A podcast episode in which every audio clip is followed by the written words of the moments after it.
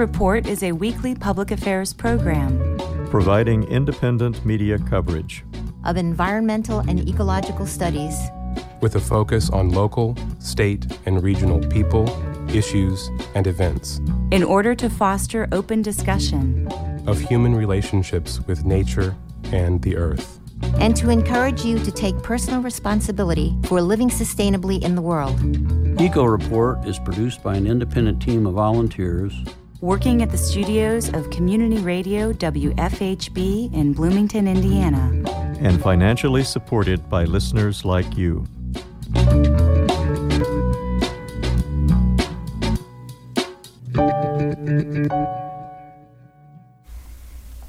Hello and welcome to Eco Report. For WFHB, I'm Glenn Leitner. And I'm Linda Leitner. The City of Bloomington Utilities is receiving grant money to install sewer lines in the Broadview neighborhood. The money comes in the form of a federal community development block grant awarded through the city's Housing and Neighborhood Development Department, or HAND. Utilities engineer Phil Peden brought the news to the Utility Service Board this week. Peden told the board the Broadview neighborhood has long been on CBU's radar because of its aging septic systems. It's for the Ralston Sewer Project in the Broadview neighborhood where we, we were able to provide sanitary sewer, gravity sewer to 34 new customers that are currently on septic system. Uh, that's an older neighborhood with a lot of failing septic systems, decreasing the water quality for stormwater in the area. Several board members voiced concern about whether residents of the low income neighborhood would be able to afford connecting to the new sewer lines. Board member Jean Capler discussed the issue with Peden and Utilities Director Vic Kelson. Peden said CBU is already receiving calls from interested residents.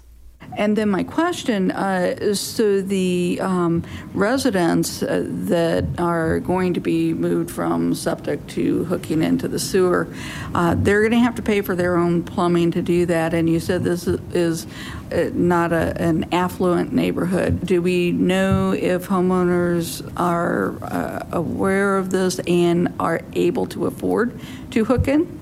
We've reached out to the homeowners and attended the, the neighborhood association meeting, and so we've we've been receiving quite a few calls. Uh, Nancy Axum in our department for new services, she's been receiving quite a few calls about interest in in hooking on. Okay. So. And and the other aspect of that is that, as, as Phil commented, the the when your septic fails, the health department either will allow you to site another septic tank or if you're within 300 feet of a sanitary sewer, you'll be required to connect to it. Part of the problem in this particular neighborhood is locating places for to put a new septic tank is extremely difficult. There's small parcels uh, to begin with, so if you've already had one fail, you may not have any space to put a new one in. So, uh, so without an available sewer, this is that that's going to be a problem. And as they fail, they really need another alternative Peden said other neighborhoods interested in sewer infrastructure cannot apply directly for CDBG grants. They would need CBU to apply for them. In response, board members Julie Roberts and Jason Banach suggested Kelson's staff look for other grants to help neighborhoods make the move from septic tanks to the city's sewer system. Later in the meeting, Kelson addressed the city's 2019 water quality report. He emphasized Bloomington does not have a lead or copper problem with its drinking water. We've had some questions about the reported numbers uh, for alkalinity and calcium uh, ion in the water. Uh, both of those concentrations have been low on, on a number of occasions. The reason for that is that Lake Monroe generally doesn't have a lot of hardness or a lot of alkalinity in it to begin with, and the treatment process, the coagulation process that we use to treat the water, actually removes some of those uh, chemical species from, from the water. What those do is uh, uh, when we maintain the pH at 9.2 when we deliver the water, what that does is it provides compounds that can uh, encourage the formation of scale inside of water pipes, and that scale prevents the dissolution of metals like lead and copper into drinking water. We don't have any lead pipe in our distribution system, and there's no lead in the water leaving the plant. Uh, but we have a lead and copper program where we do sampling in at customers' residences. Kelson said lead has not been detected in the drinking water from CBU's water treatment plant or its distribution system. He said the water quality report indicates a lower than desirable concentration of calcium in municipal water, which forms the protective scale inside water pipes. According to a CBU press release, lead pipes fell out of use after 1986 due to amendments to the Federal Clean Water Act. However, Kelson said CBU offers a lead and copper program as a resource for residents. If, as always, if anyone has a question about whether they might have lead uh, in their home, you know, which would typically be from lead pipe within the home, uh, we do provide sampling and, and, analysis for that. So if people have questions about that, uh, they can reach out to us through customer service. So.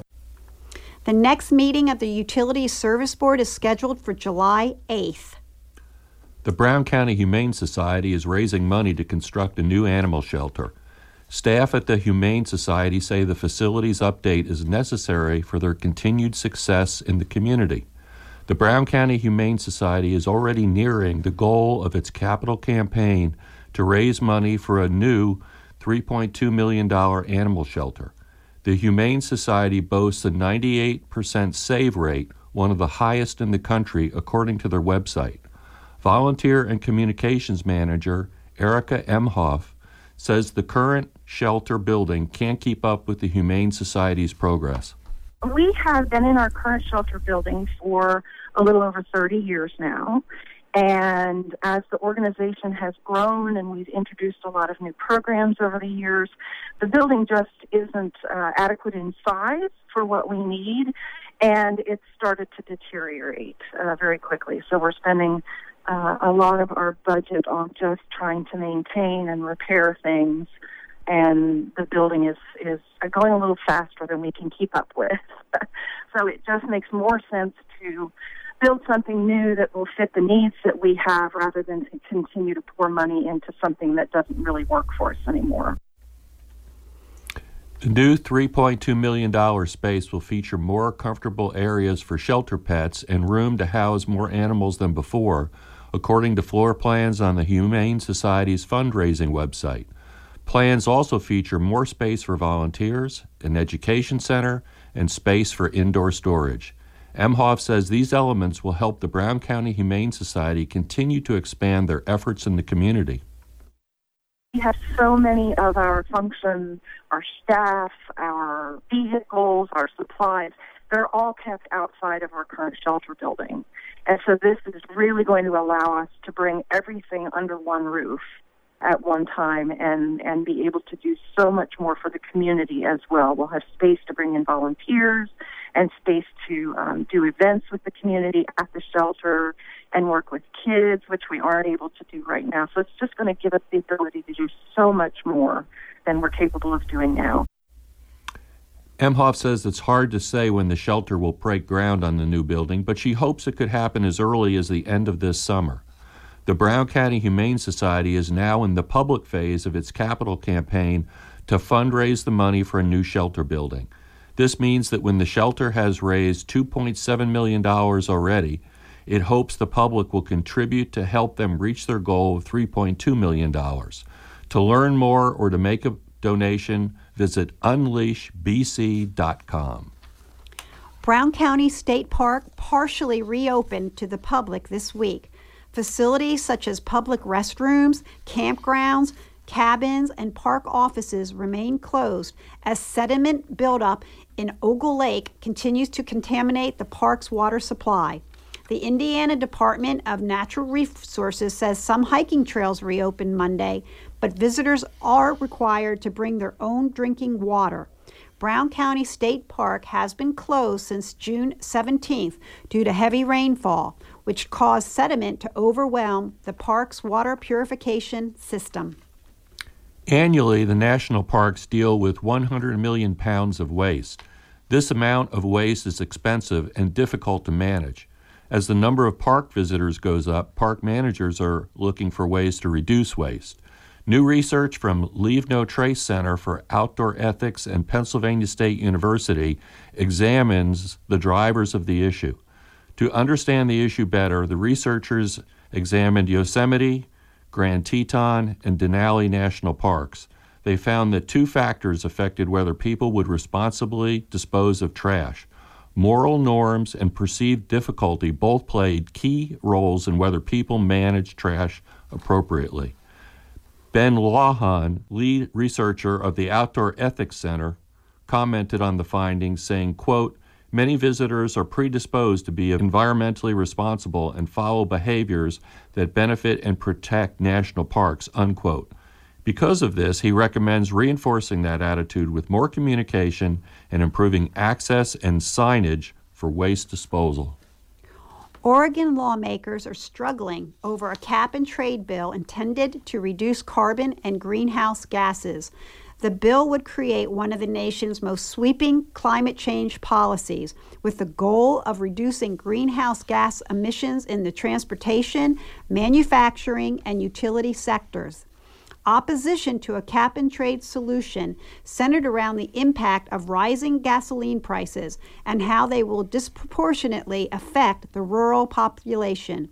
Following a debate, a sharply divided chamber voted to pass the House bill last Monday, June 17th. By the end of last week, 11 Republican senators had left the Capitol in Salem, Oregon, holding up the vote. The governor, Kate Brown, expressed her concern over the Senate's lack of quorum. Normal state operational businesses like allocating money to fight forest fires are being held up by the absent senators. The end of the Oregon State Senate session is this week. Governor Brown is already preparing for a special session in July. A new report from the University of Chicago and published in the Proceedings of the National Academy of Sciences notes that monarch butterflies born in captivity have trouble migrating south. The butterflies, raised by a commercial breeder, had smaller and rounder top wings rather than the pointed tips of wild monarch wings. When the captive bred butterflies were placed in a flight simulator, the butterflies failed to orient south in their migratory direction. The scientists concluded that monarchs bred in captivity over many generations, as those bred for the butterfly education market, were unlikely to successfully migrate. Wild monarchs spend summers in the U.S. and southern Canada. In the fall, the butterfly population east of the Rockies flies about 3,000 miles south to Mexico for the winter. Monarchs living west of the Rockies winter in Southern California.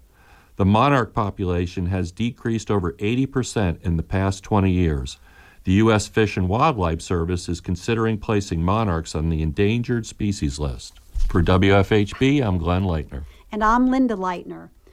Support for Eco Report comes from Blooming Foods Market and Deli, Bloomington's locally grown co op grocery since 1976, offering products with a focus on local, fair trade, natural, and organic with support for farmers, producers, agencies, and artisans. Blooming Foods Market and Deli on East 3rd Street near College Mall, West 6th Street near the Courthouse Square, and Shreve Hall on the Ivy Tech campus. Now it's time for Get Out and Hike. This is Get Out and Hike, and I'm Jan Walker. I'm Don Carlton. I've been going to Cedar Bluffs for about 40 years now. Cedar Bluff, it's a, a natural bluff above the Clear Creek. And you can get there, you find Ketchum Road and go until it crosses Clear Creek. And there's a little uh, parking lot, and you can walk along the creek and then climb the rocks to get up to the top. And there are glorious views there. It's a special place. It was sheltered from the last ice age, and so there are some plants there that can't be found anywhere else. It's a, a marvelously biodiverse place, despite the fact that there's so many humans traversing it. And you can get up the top and you can see this glorious view of the Clear Creek Valley and you know, the other parts of the cliffs. There's a legend that this was the spot for the last Indian battle between whites and Indians in Monroe County, right before the Tippecanoe battle but it's one of the favorite places to hike for people in Monroe County. And make sure you carry a, a, bag with you because some of those people aren't so nice in terms of leaving trash around. Don, about how long is this trail?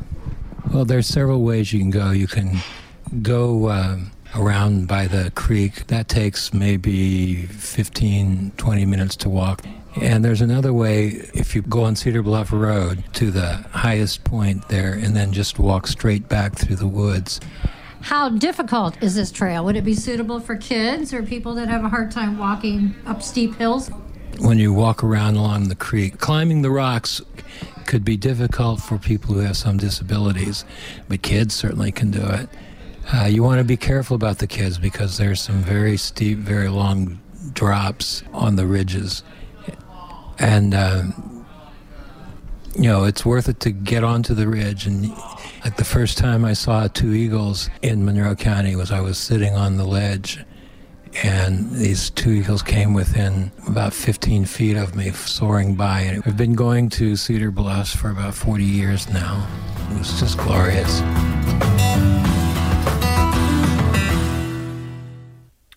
Environmental groups are concerned about logging in Yellowwood State Forest, particularly due to recent deluges across the area.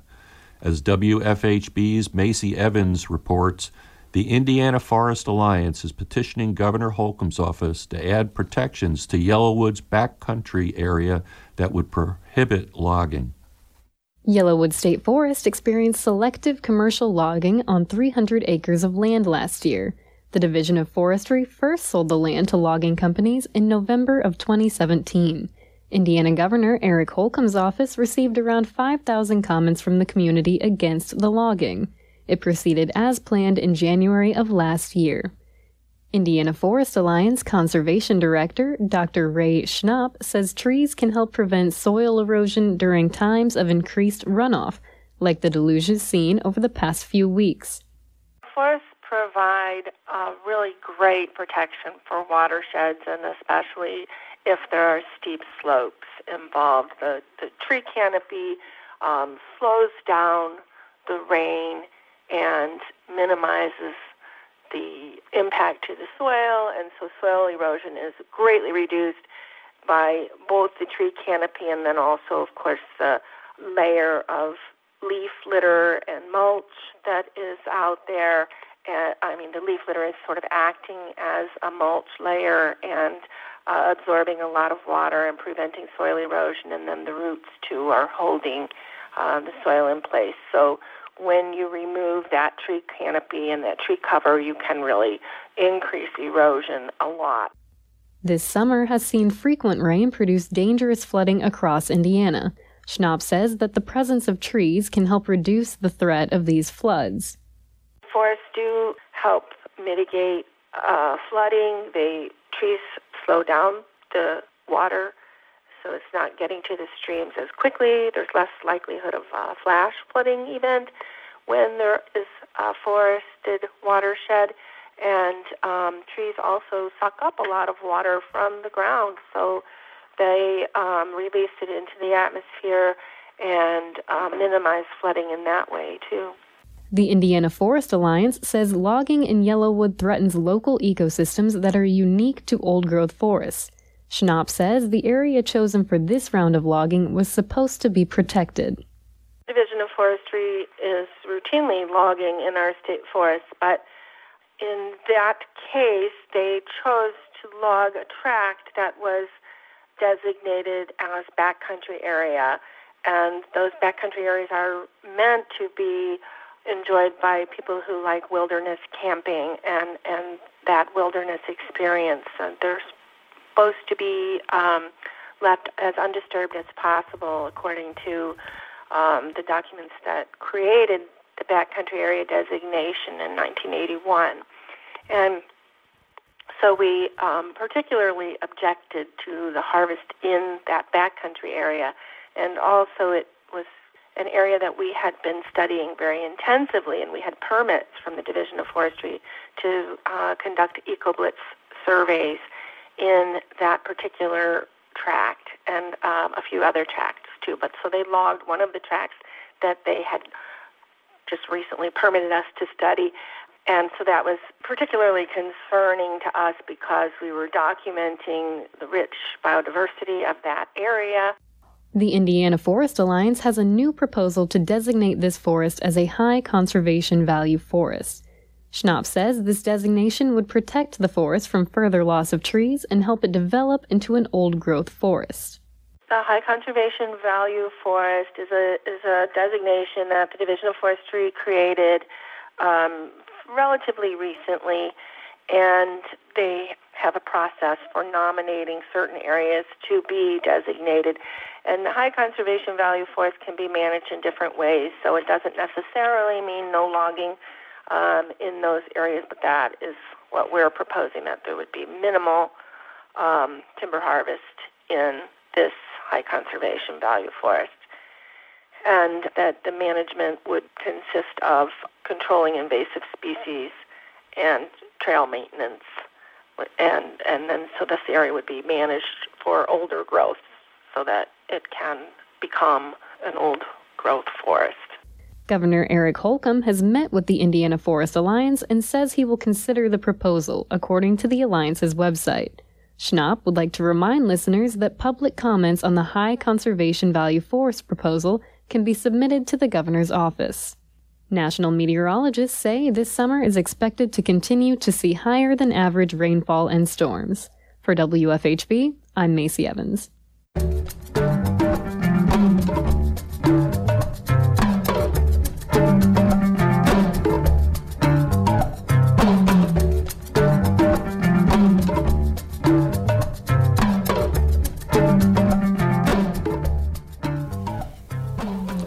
Are you looking for a way to take action on environmental issues?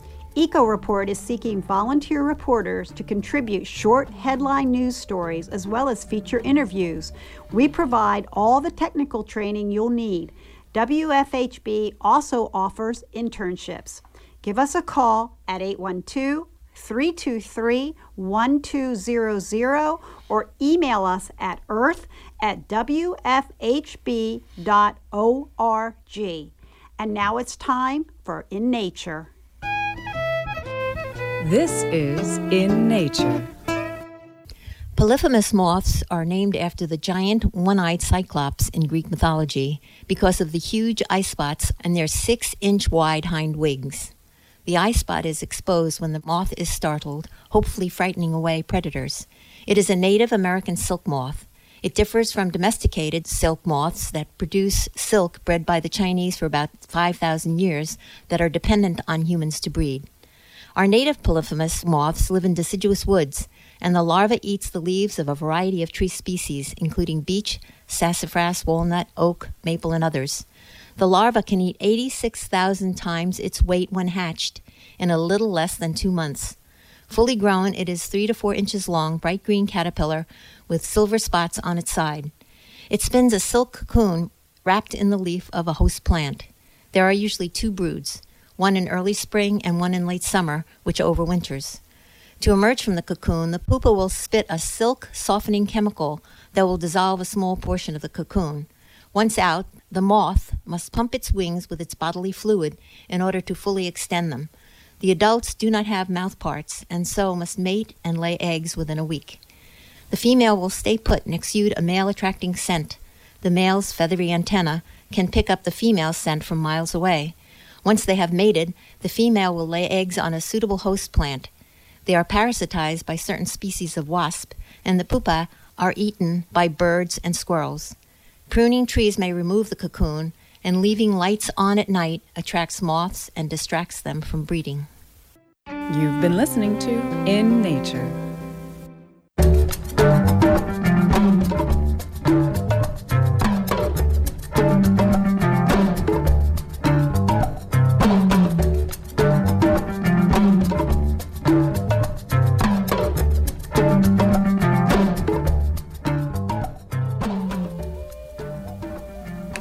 McCormick's Creek State Park will host a hike about owls on Saturday, June 29th from 9 to 10:30 p.m. Meet at the Canyon Inn for an exciting hike about owls and learn what makes them good predators. The hike will be on Trail 4, which is one mile long and has moderate terrain. Laura Demarest will present a program on caves and karst at 6 p.m. on Tuesday, July 2nd. The presentation will be at Wilson Park Shelter House, located at 2211 Denson Avenue in Bedford. Learn about the fragility of karst systems and life forms that live in the dark. Call 812 275 5692 to RSVP. Learn how you can save the snot otter on Wednesday, July 3rd at Spring Mill State Park from 2 to 2:30 p.m. Meet Sarah at the Lakeview Activity Center Amphitheater where you will learn to identify this endangered salamander and how to protect it. There will be an invasive control workday on Saturday, July 6th from 1 to 4 p.m. at Griffey Lake. Meet at the Griffey Lake Boathouse parking lot. Volunteers will partner with the City of Bloomington Parks and Recreation staff to control privet and Japanese stilt grass. Wear long pants, long sleeves, and closed toed shoes. Be sure to bring a water bottle.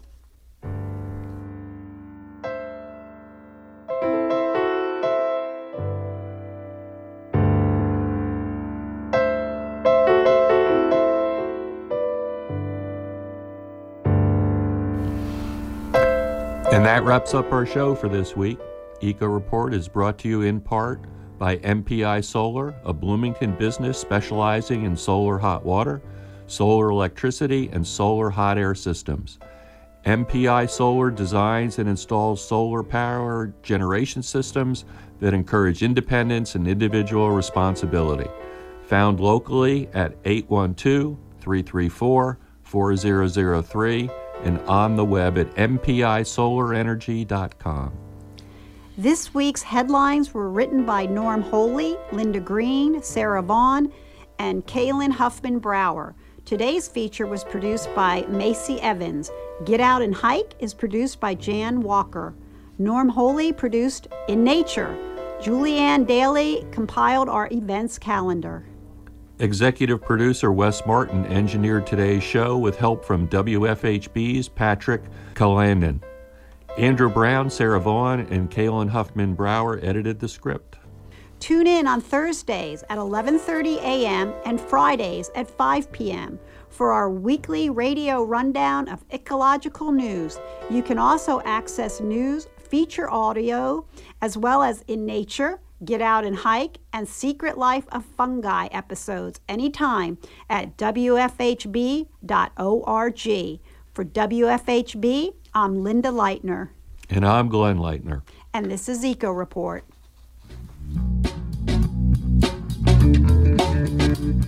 You've been listening to the Eco Report, a volunteer powered production of Community Radio WFHB in Bloomington, Indiana. Available for download and podcast at news.wfhb.org. Eco Report is your independent, ecologically inspired news source. For South Central Indiana. Bringing you news that the Earth wants you to hear. Send your comments, suggestions, and story ideas directly to the Eco Report staff. The email address is earth at wfhb.org. That's earth at wfhb.org.